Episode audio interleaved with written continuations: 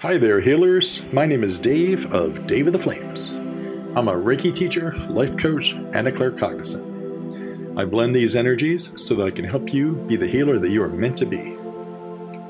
You work hard at taking care of others. Heal the Healers is a podcast that will help you find ways to take care of yourself. Do you often find yourself tired, low on energy, and overcommitted because you can't say no? I want to give you the tools to make you stronger so that you can work smarter and help more people around the world. No matter what healing modality you do, this podcast is for you.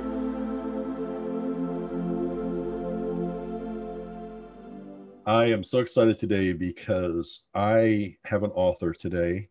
He's not only an author, but he's a coach.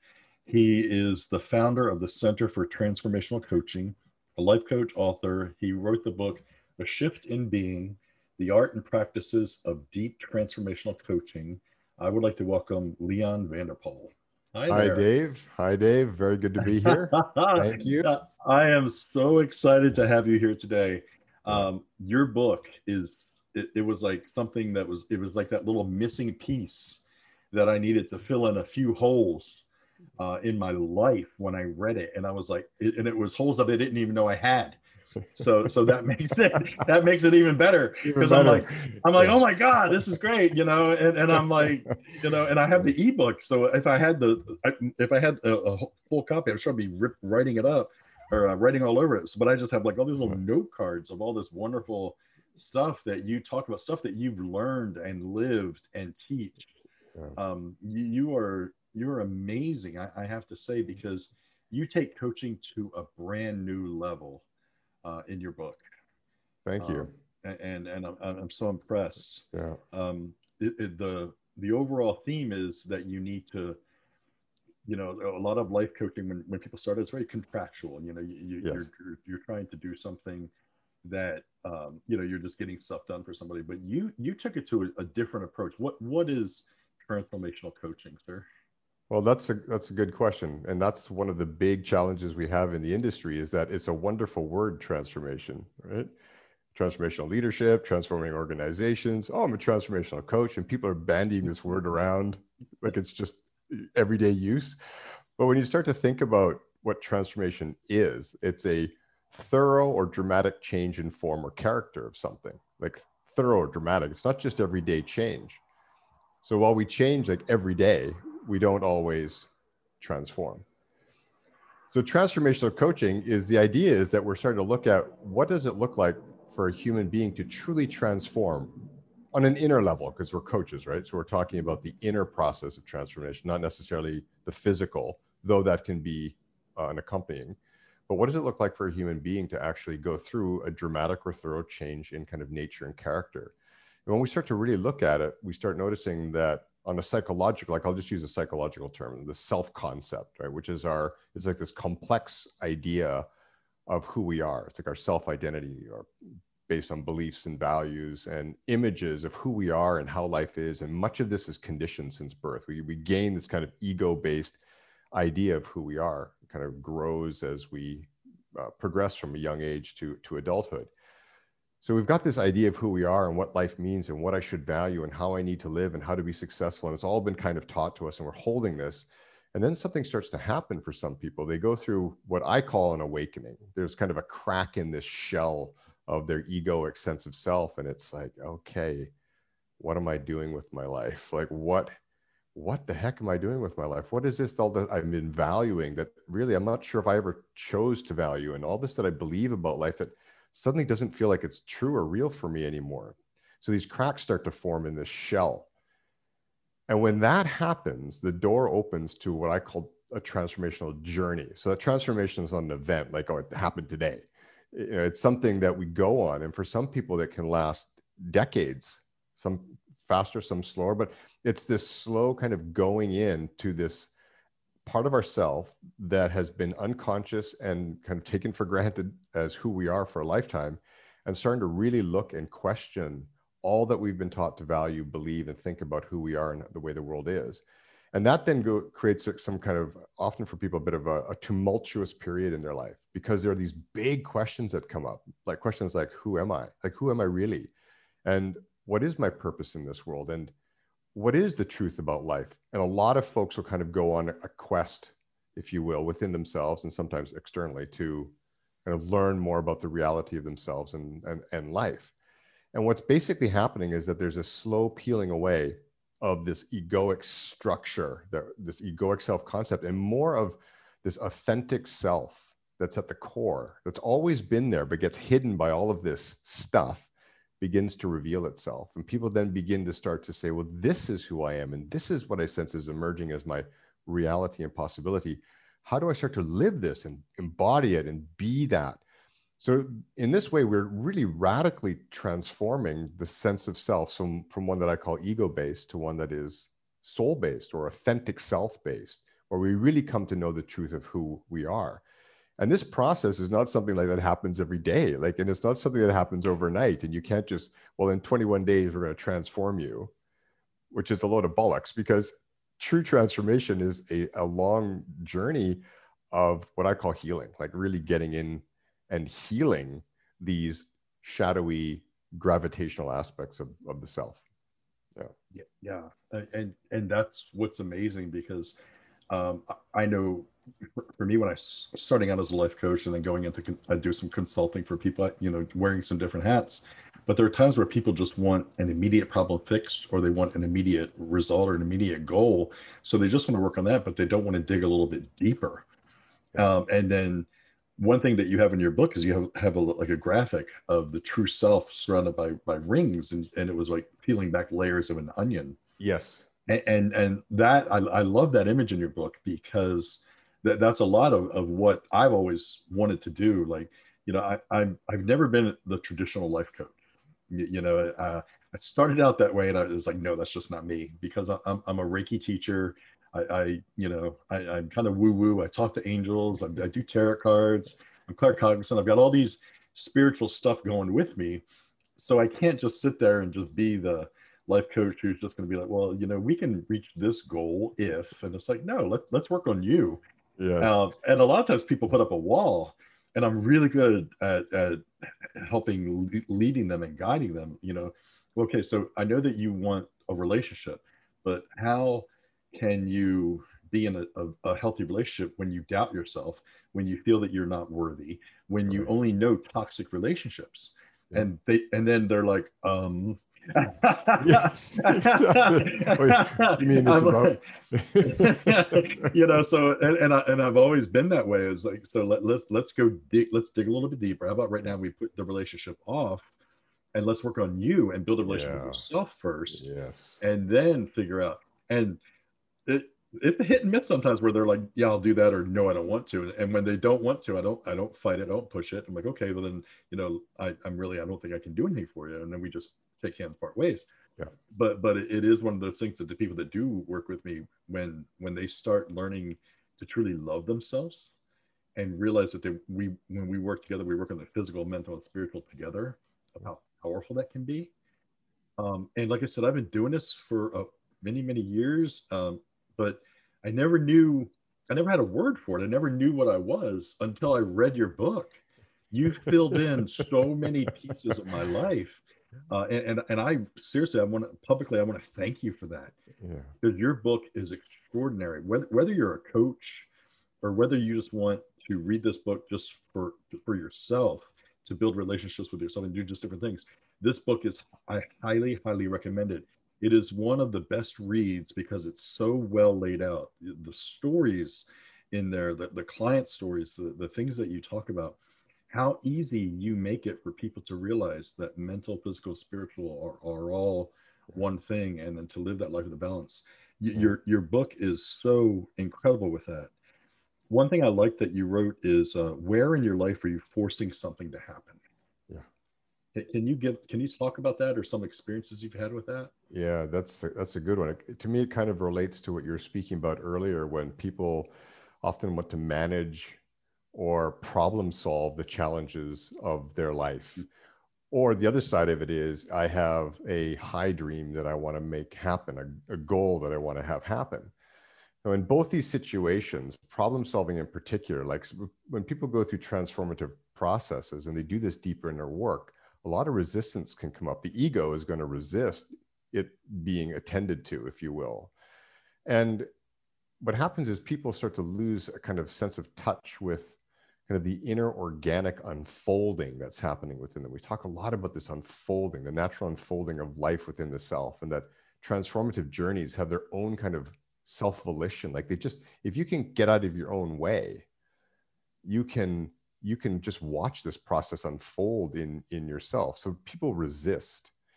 And then when they resist, there can be a force, like I'm going to force myself through this, or I'm going to move away from it, or I'm going to deny it, whatever it is. There's a kind of force that comes at things. And the same when people are trying to make their high dreams come true.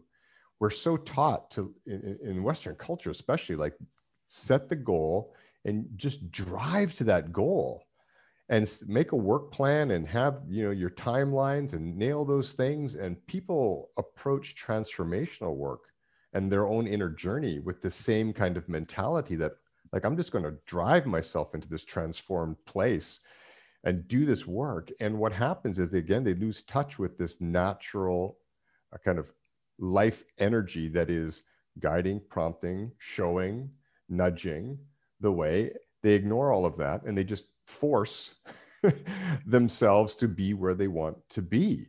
And what often happens is they hit walls. Of course, you hit a wall, that creates a new kind of frustration, a new kind of angst. Like, why am I hitting a wall? I'm doing everything I should be doing for this. And then they try to force the wall, right? Rather than what we practice in the work is just that, okay, what would it look like just to step away from having to force anything in your life to happen and start to attune to what is emerging. So this natural emergence that in any moment, in any situation, there is this kind of deeper emergence of something that I call something that's wanting to happen. Sometimes it's referred to as the generative potential. So if we can just tap into that within ourselves, like, what is wanting to emerge here, like below it all, below the resistance, below the desire, below the need, below the wants, at that kind of core soul level of mind and being. And it's a quiet space you've got to enter into. What's emerging there? And can you just be with that? And when people take that breath and they step away, you mean, I don't have to force things. I don't have to drive things. I don't have to make it happen. That if I can just allow this unfolding, life becomes so much more easeful and joyful. I'm so much more at peace. I'm having much more fun. It's like, yeah, now you're in that sweet spot. But we're so conditioned to this other way of driving life to happen. Like, we're going to make life happen on my terms. My will dictates all things, right? We lose touch with what is the will of this greater thing we're calling life or spirit, whatever, however we want to phrase it. What's the will of that? And rather than forcing our will onto it, like I am going to impose my life upon life, what does it look like to create a kind of co-creative partnership with it, where we're doing a dance with life? And to dance with life, you have to be listening to life or spirit, or however we want to phrase it, so that we are really in this dance of co-creation. And there's no force. Nothing in nature forces itself. Right? It's all just the movement of the winds and the suns and stars and the oceans and life and death and birth and rebirth. So if we can tune into that, you know, force falls away and we find our true power, really. Yeah. And I think that's what's amazing, and what a lot of people don't understand. What you wrote in there, you know, for when you do this, what kind of energy does it take to put up those barriers, put up those walls? Yeah. And that's what I deal with a lot of people. It's like, you know, you are 70% of where you want to be, but you're 30% of resentment and anger and frustration about either a person, a place, or a thing. Yeah. I said, what would you make room for in your life if you could get rid of that 30%? So how about if we just empty that 30%? Let's take away its power from you. And then and they're like, well, what do I put in that 30%? I said, let's just leave that open. Let's hold that space so that anything that spirit brings in or anything that God was to send you, you have room for now. Right. And people don't get that. And then when I read it in your book and you're talking about, I'm like, oh my God, it's so nice to read somebody who gets it and who teaches it and teaches other people. And it amazes me, because when you work with people in your book and things you talk about, it is about just releasing your agenda so much. Yeah. You know, I have people who are like, I know that I'm going to be a millionaire by the time I'm 40, and they're 28, 29. They can't even balance a checkbook. And I'm like, so how is this going to be? And they're like, well, I don't know, but it's going to. I just know that it's going to. And more importantly, my question is, why does it need to be? Exactly. Why does that goal, like, where is that coming from in you that this needs to be? Because there's no partnership. There's your will. Like, I'm going to be a millionaire at 40 because there's going to be some conditioned belief in there that says that's an important thing to have, mm-hmm. right? That I need to be that to be what? So when we start looking at why I choose my goals, like that, why this is important to me to be a millionaire, or why it's important to me to sell 1 million razor blades, or whatever it is that I'm doing, we get to that core stuff that gets scary. Because then you start to look at like, wow, I've been taught a lot of stuff about life and myself that I've bought into hook, line, and sinker, and I've never questioned it, never looked at it. Where did this come from? Who taught this to me? Why do I hold this to be true? Is this really how my life is to be? And that, then some people get a little bit scared. Like, oh, I don't know if I want to, I don't know if I want to go there. That's going to rock the boat of what I've been created, taught, believe. Yeah, that's what we're here to do. So the people on the transformational journey are really ready to rock the boat. Like they're not necessarily free of fear. There's trepidation. Like there's no knowing where this is going to go. But there's that inner sense that if I can attend to this to make, as you called, the space. And that's the hard part. Like I call it personal gravity. Like we're attending to our personal gravity. If we want to grow into these higher levels of self and self-awareness, we got to attend to the personal gravity. You've got to do that work. Mm-hmm. And it begins with questions like, why is that so important to you? What is at the root of these things that we choose to pursue? Right? I think that's the biggest thing.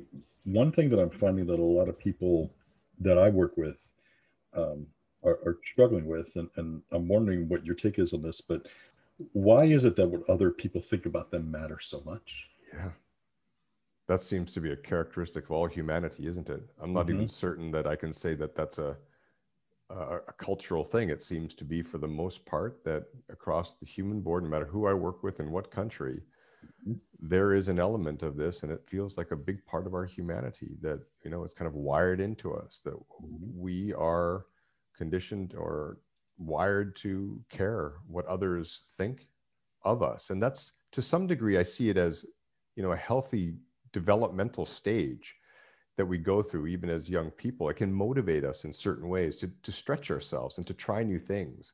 You know, there's a psychological concept called social facilitation where, you know, experimentally they'll have somebody doing something, let's say trying to fix a bicycle tire. And when they were observed, they would perform at a higher level than unobserved. So psychologically, we're kind of wired to perform, if you will, under observation of other human beings. But it's always felt to me like if we get stuck there, that's where it gets problematic. It's not that we have this as a growth phase, but when we start to become aware that this is how we operate, there's the opportunity for that transcended level of self-awareness and growth. Like, what does it look like to let go of these conditioned or wired in bits of my humanity that feel like they are so of my ego, that can so trap me into fear? To just move beyond that, what would it look like? And that's the big question for folks, because there's always the, well, I don't know. Like, how do I do that? And then they come to me, well, dear coach, this stuff has been in me for a lifetime and maybe beyond. How the heck do I outwork this stuff? I have no clue. Then you start doing EFT, right? or something, right? Which is, you know, it's not that that's wrong. It's like there's all these modalities of healing that people can do, right? But they start to like, there's got to be a way to get this out. But that's the thing, because this stuff is so sticky. It's so ingrained within our DNA. Sometimes it feels that outworking these really egoic patterns is challenging, challenging, right? Yeah, it really is. I mean, I have one client in the past where his car, and, you know, his car, his watch, his clothing, you know, his place of business, everything had to be top tier because he wanted to put on this image. But he was in so much debt. He, you know, his credit was shot. You know, he was so stressed because of everything to keep this persona, to keep this image, you know, because he had, you know, 40,000 followers on Instagram and he had to portray, you know, his pictures had to look a certain way. You know, he would spend 4 hours on a post sometimes because it was such a big part of his business that he looked good and looked an image of a corporate personality, you know, a CEO, and he never wanted to let that guard down. Yeah. And so I come into his life and I'm like, no, that you're killing everything that there is good about you. You know, is this, you know, and we went through some turmoil at times, and now he's let go of all of that. But it was like 4 years of hell, you know, because it was like he had to stop caring so much what other people think. And then he had to figure out what he wanted. What was his passion? What was his purpose? What was his identity? Yes. You know, and it's crazy because there's the biggest thing I found is when people find hope, that's when the transformation, I think, you know, one thing you talk about in your book is, you know, what it means to awaken. And I think when they start to awaken, when they make that decision, as they're going through this process, they start to hope about possibilities that they never even thought of before, and hope about a future that could be, that is different than what they were taught by their parents or by their friends or what society says. You know, society, especially here in Western society, you know, you go to school, you go to college, you get a girlfriend, you get a wife, you get a house, you get a white picket fence. You know, you join a fraternity while you're in college, and then you have children, you get a job, you work that job for 25 years and retire. You know, that if you don't do that, then you're broken or something wrong. Yes. And so I teach people, no, you are unique. You are an individual. And no matter what you are, you're you, and you bring specific, wonderful gifts to this world, but you don't know who you are. So let's find that out together. Yeah. And it's crazy because I get people look at me like, what? That's, you know, what do you mean me? It's like, I don't want this to focus on me. I just want to be able to get my business off the ground. Right. Exactly. Yeah. You know, it's like, yeah. I understand that's what you want, but we have to build a solid foundation, and the solid foundation is you. Yes. You know, your internal voice. When you walk in front of a mirror, if you walk in front of that mirror and you're saying all these harmful things about yourself and all this nasty stuff about yourself, we need to start there. Yeah. Because if you're not looking in the mirror and you are not seeing your best friend, then you need to do this kind of work to find who you are and be happy with who you are. Because again, who you are is unique. Who you are is wonderful. Don't let anybody diminish you, and don't let anybody take away your light.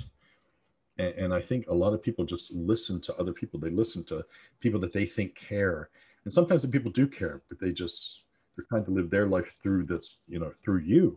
So don't let them take away your power like that. Yeah.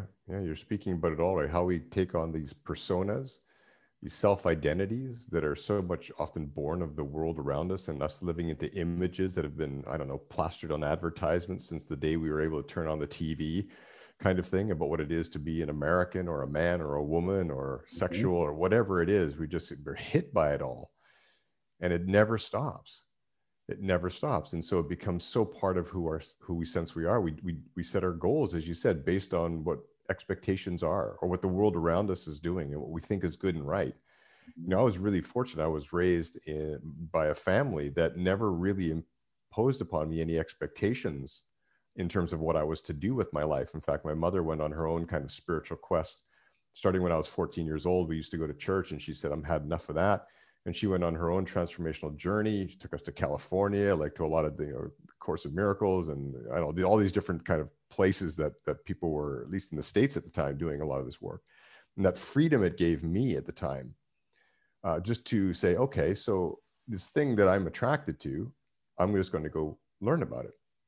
There was no limits. So from a very young age, I was already kind of beginning my movements around the world, traveling, exploring cultures, trying different work that just kind of, here's where I needed to go. Here's where I needed to go. I never was the guy who applied for 20 jobs. I would apply for one. Like, that one job was the job I was to get, and it would just be known. And then I would just do that. Mm-hmm. So I was very fortunate to kind of bounce around and have a life where I could pursue. It doesn't mean that I wasn't living through my ego. It doesn't mean that I didn't have all this stuff, but it was the journey to who am I, as you said, what is my life to stand in service of? Is my life a little bit unconventional? Absolutely. You know, I didn't even own my own house until I was 45 years old, because I was moving around the world so much. I didn't own my own car. All these things I didn't even bother with. Family at home would say, Leon, you know, why don't you move back home again? Why don't you do this? Why don't you do that? Because that was the life that they had been living, and that was the Canadian life, right? That's how, you know, being Canadian, that was the Canadian life, very similar to the American life, right? You just kind of follow this trajectory. So to be able to say, I have the freedom and the space to follow my own drummer, to listen to my own heartbeat, is such a gift. And if people can begin to recognize that, I've noticed this too, like one of the biggest things on the transformational path is that there is a reconfiguration of your life that has to happen. And that is a lot of letting go, like not just of images, as you said, of myself as this persona of the successful CEO, or the persona of, and I've seen this with coaches too, like the persona of the successful coach, the coach that makes it happen persona, like letting go of all of that. But there sometimes can be a letting go of even a lifestyle. Like I need to have this house with this car, because again, that makes me look like something, with this kind of activity on the weekend and this kind of house in the Hamptons, so to speak. And that people don't want to let go of that. Like I was coaching a guy who had, he was a CEO of a small engineering company that had been, you know, doing on and off well for some years. He was living on $500,000 of credit card debt. Wow. $500,000, right? He was living on that debt. And he went out and bought himself, in the midst of all this, a $70,000 Tesla, because he felt he deserved it as a CEO of his company, because he'd been working so hard for all these years. Just put that on the credit card kind of thing. Right. So I kept talking to him. I said, well, so if this is your lifestyle, this is what it's all about for you, and if you want to go on this transformational journey to become this man that you say you want to be, who is really free to support people in their greatest truths and realities, even as CEO or whatever path you take, to be innovative and creative, why are you living this way? Like, why have you configured your life so that you have to have the house and the car and the boat? He had a boat too, and all these things, and this debt. And he couldn't let that go. Like he was willing to do inner work to become more loving, as you said, love himself, love family, love, you know, he was a very loving and desiring to love man, but he couldn't reconfigure the external to let go of those symbols of me as something. It was just too hard. So that's why I say to people, you have to be sometimes willing on this journey to not only do the inner work, but recognize that you may have to let go of this outer world for a while and allow it to reconfigure itself to mirror. Is that a simplification of things, a letting go of a need for things, possessiveness, whatever that attachment is, what's going on there as well?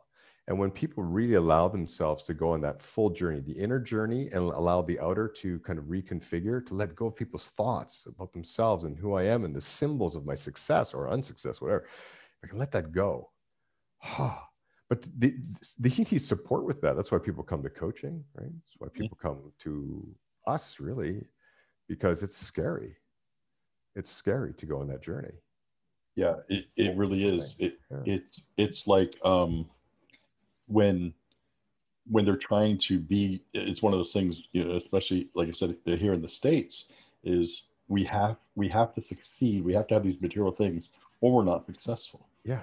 And it's like, you can be so successful by living a minimalist life. You know, people always ask me, you know, what are your goals? What is it that you want to do for me? And I said, well, what I want is I'm a pretty minimalist person. I don't, you know, I do own a home, but I own a home because I take care of my family. I take care of my mom, who has cancer.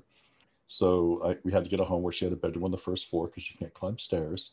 So I have a home, but what I want is to be able to live anywhere in the world and work. So I want to be able to work online through the internet and just live and travel and kind of be that nomad of, I want to live in different countries at different points of the year and just to experience different cultures. And that's my goals. Those are my dreams. And that's something that I'm working towards and I'm having some success with, and I'm enjoying that. But it's not, I want to have a $70,000 Tesla, or, you know, I want to have this persona of, I have this incredible coaching business. You know, none of that matters to me at all. The only thing that matters to me is how many healers can I help other people?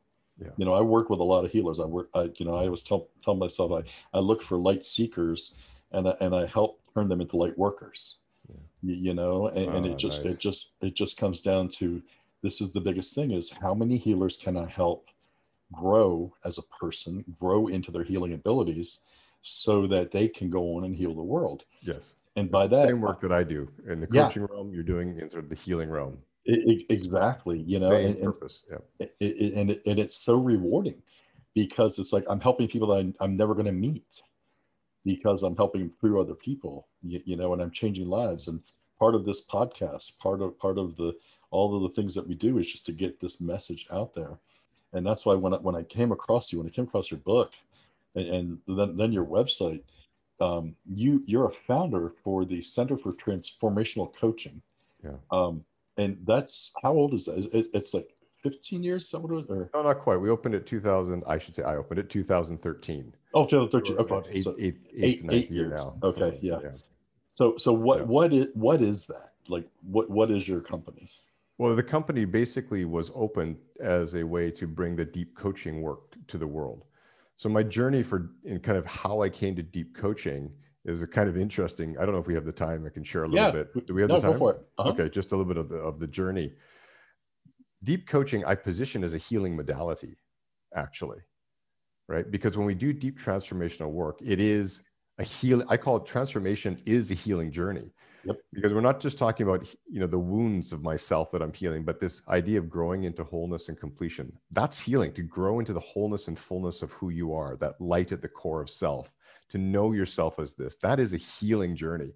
So I position deep coaching as a healing journey. And I started to become aware that there was something there around 2011 in that neighborhood. I was a coach trainer for many years with the International Coach Academy, a global coach training organization. And, you know, at that level, you're teaching very foundational coaching skills, training people in foundational coaching skills. But I was noticing the work that I was doing in my private coaching was going much, much deeper. And as I would speak to people about that in the courses, they would say, well, how do I get there? How do I get there? And that was a good question, because I didn't really have a ready answer.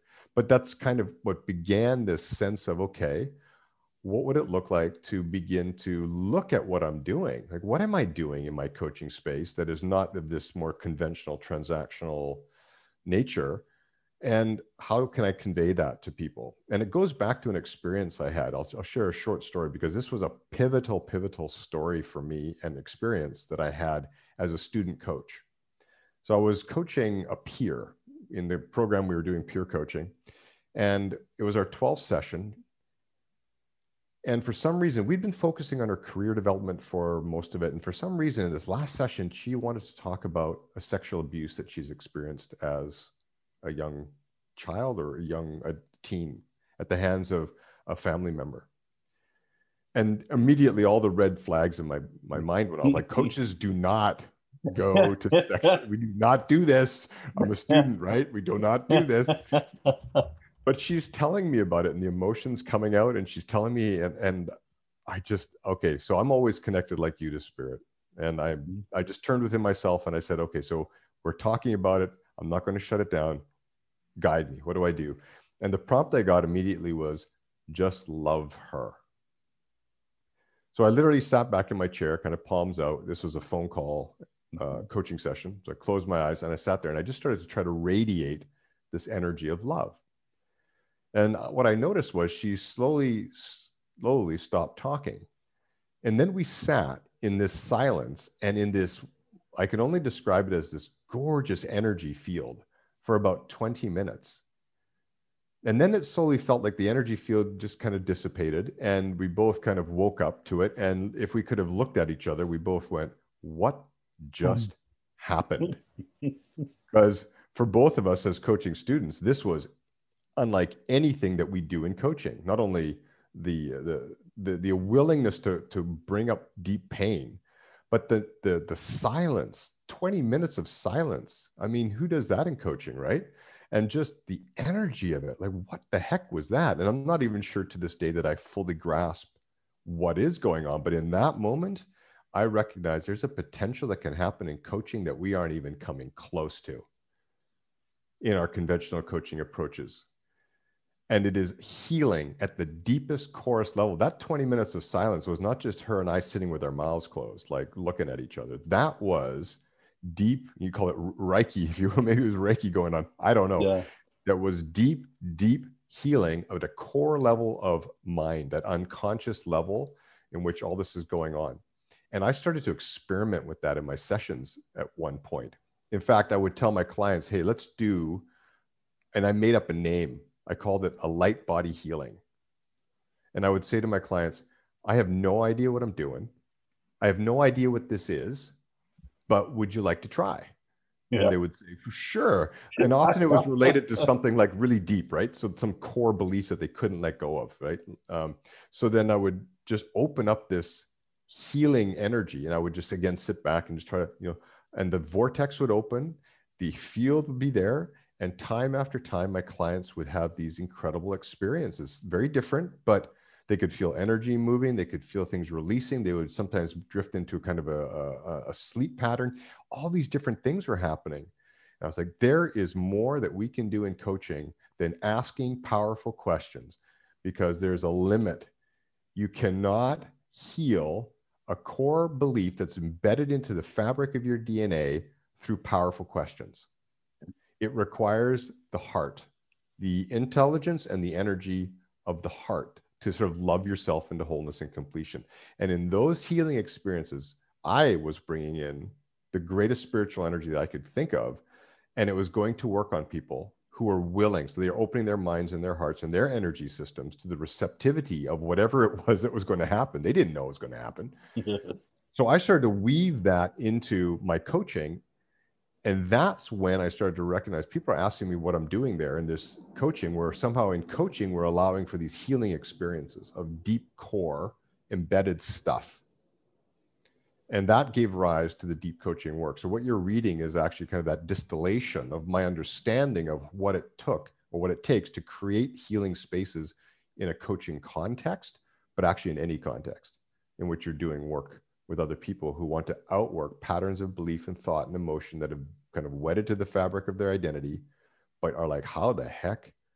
I don't know what to do. And the coach doesn't have to then have all these modalities like, oh, I've got my CBT approach, or I've got my neuro approach, or I've got my, you know, whatever approach. It's like, what happened if you just loved this person in silence and stillness? What would it look like? And people are working with this stuff in my classes, and they're just, my God, this is so good. It's like, yeah, it is. Yeah, it's really good. It's crazy how good it is, because, you know, even from my point of view, there are times where I'm on a Zoom call with someone, and I can see that they are like, we'll just have this little breakthrough. And then, you know, I see them pull out a tissue and they start crying. And so I literally just shut up. I'll turn my mic off so that no background noise interferes. Yeah. And like you said, there are times where they can sit there for 3 minutes or 10 minutes and they have their eyes closed, or they have their head down, or they're sniffling, or whatever they're going through, but I don't want to take them out of that. So I just sit there and I'm just sending some Reiki energy to them and some healing, trying to create a connection with them. And you know, I'm big into crystals. So I have crystals all over my desk, and I'll hold a crystal as I do it. And it's funny because, because that then when they're ready to talk, it's like, it's that healing of the soul level. And it's when you see that transformation in somebody, it makes you feel so good. It's funny because you were an instructor for ICA. I actually went to ICA. You did? Yeah, that's how I got started. I think it was 2009. And I did it for about a year. I didn't finish the program because it was a lot of what you said. The calls were very structured, and I did a lot of the peer stuff as well, but it was like you couldn't deviate. You had to stick to a script, and I was not a script type coach. Yeah. And I was like, I love what they did. I love the foundation. I love the things that I learned, and I took that, but I added my own stuff to it. And when I added my own stuff to it, I was more authentic and I was more me. Yes. And that's what turned me into the coach that I am today. So it's just crazy. And I'm, you know, when I looked at your website and I saw the trainings that you offer, every one of them is so appealing to me. And I'm like, oh my God, you know, so I'm sure I'm going to be going, you and I are going to be meeting in the future. Definitely. Oh, I hope so, Dave. Because it, like I said, you filled in holes that I did not even know that I had. One thing that is very big in your process is creating a healing space. Yes. Can we talk a little bit about that real quick? Whether it's on the phone or whether it's on Zoom or whether it's in person, what that means? Yeah, so the healing space, it very much connects to what I was just speaking about, right? Creating a place, a space, a coaching space in this context, at least, mm-hmm. in which a person is feeling safe enough with me as the coach to do healing work on themselves. Because again, what often the coach will do is I think I got to constantly be questioning what's happening with this person. They say something, I've got to question. They say something, I got to question. Maybe I can help them change their perspective on things. But changing a perspective isn't necessarily a deep healing of core personal gravity. And we've talked a lot about what those layers of the onion look like so far mm-hmm. today, right? It doesn't mean that that necessarily is released.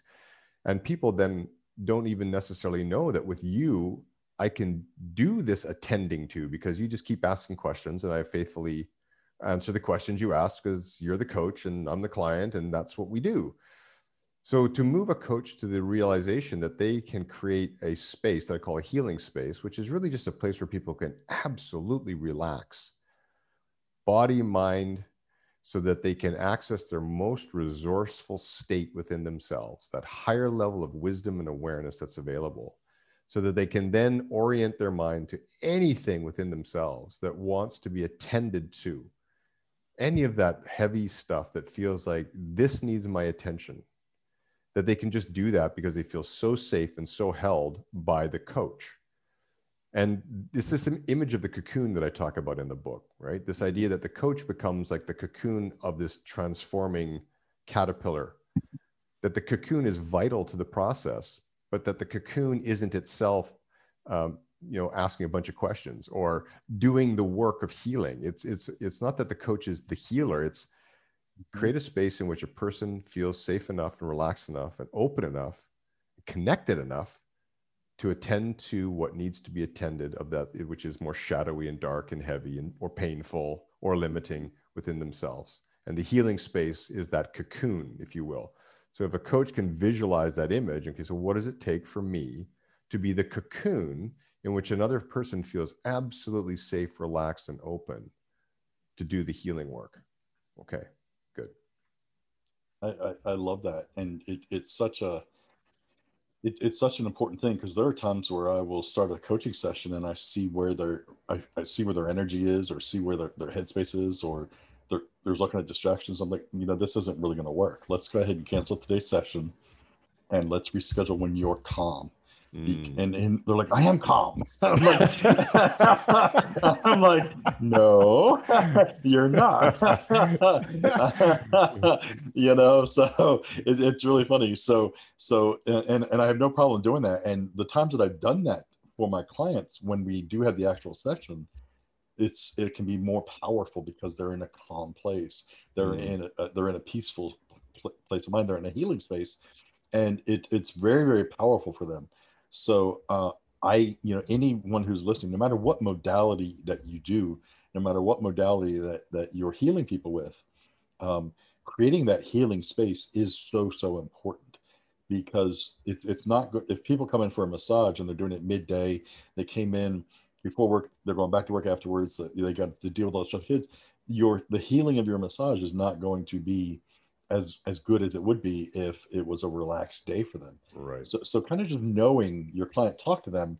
It's okay to talk to your client and set expectations of how your healing works or your coaching works. Right. When you are talking to your client, you have to be able to say, this is what I do. And you're kind of qualifying your client, or you're kind of making sure that, they're a good fit for you. Because if you're out of alignment with your client, whether you're a coach or a healer, it's not going to take. It's not going to go very well. So I love all the stuff that you said. Can you tell us, the listeners, how to get a hold of you in case they want to take some of your classes, they want to work with you? Oh, absolutely. Yeah. You said that we are the Center for Transformational Coaching. So our website is very challengingly www.centerfortransformationalcoaching.com. It's an ER center. You can search for transformational coaching as well on the website. We can come up, and yes, you can contact me through the website. That's the easiest way. Yeah. Great. And you're also on LinkedIn. because I found you there earlier. So if you listen to this show and you want to connect with them on LinkedIn, just send them a message. Don't just blindly invite them. Anytime. I'm open to hearing from folks. It's great. I love these conversations, and just to see and hear where people are at on their journeys and how we can support in any way. So feel free. Yeah, folks. That's a big thing. Reach out to either one of us. You can DM me in the show notes of this episode. I'm going to put all the contact information as well, so it's easy for you guys. I'm also going to put a link to his book. Seriously, whether you're a coach or not, I highly recommend this book, because I think that it's going to go with any modality, but also just as a person. There's so much incredible information in this book that I just think that it transcends just for coaches, because I know that, like I said, it filled in so many holes that I didn't know that I had. And this is one of the best books that I think I've read this year, to be, well, it's through the, in a whole year, not just because it's January. No, but seriously, over the last 12 months, I think that this has been the best book that I have read, because it affected me in a lot of ways. It made me think about myself, think about my business, think about my coaching, think about my family. It made me think about things in a different way. And when you get a book that can do that for you, it's priceless. And again, I highly recommend it. I will definitely be leaving an amazing review for it. And Leon, I want to thank you so much for being on my show. I am so honored that you came here, that you took the time out of your busy day to have my listeners hear your words. And I want to thank you. Dave, you and I think, could talk about this for hours longer. I can really get that sense. This has been awesome. Really enjoyed it. Thank you. Right. Thank you so much. Okay, everyone. I will talk to you guys next week. Take care.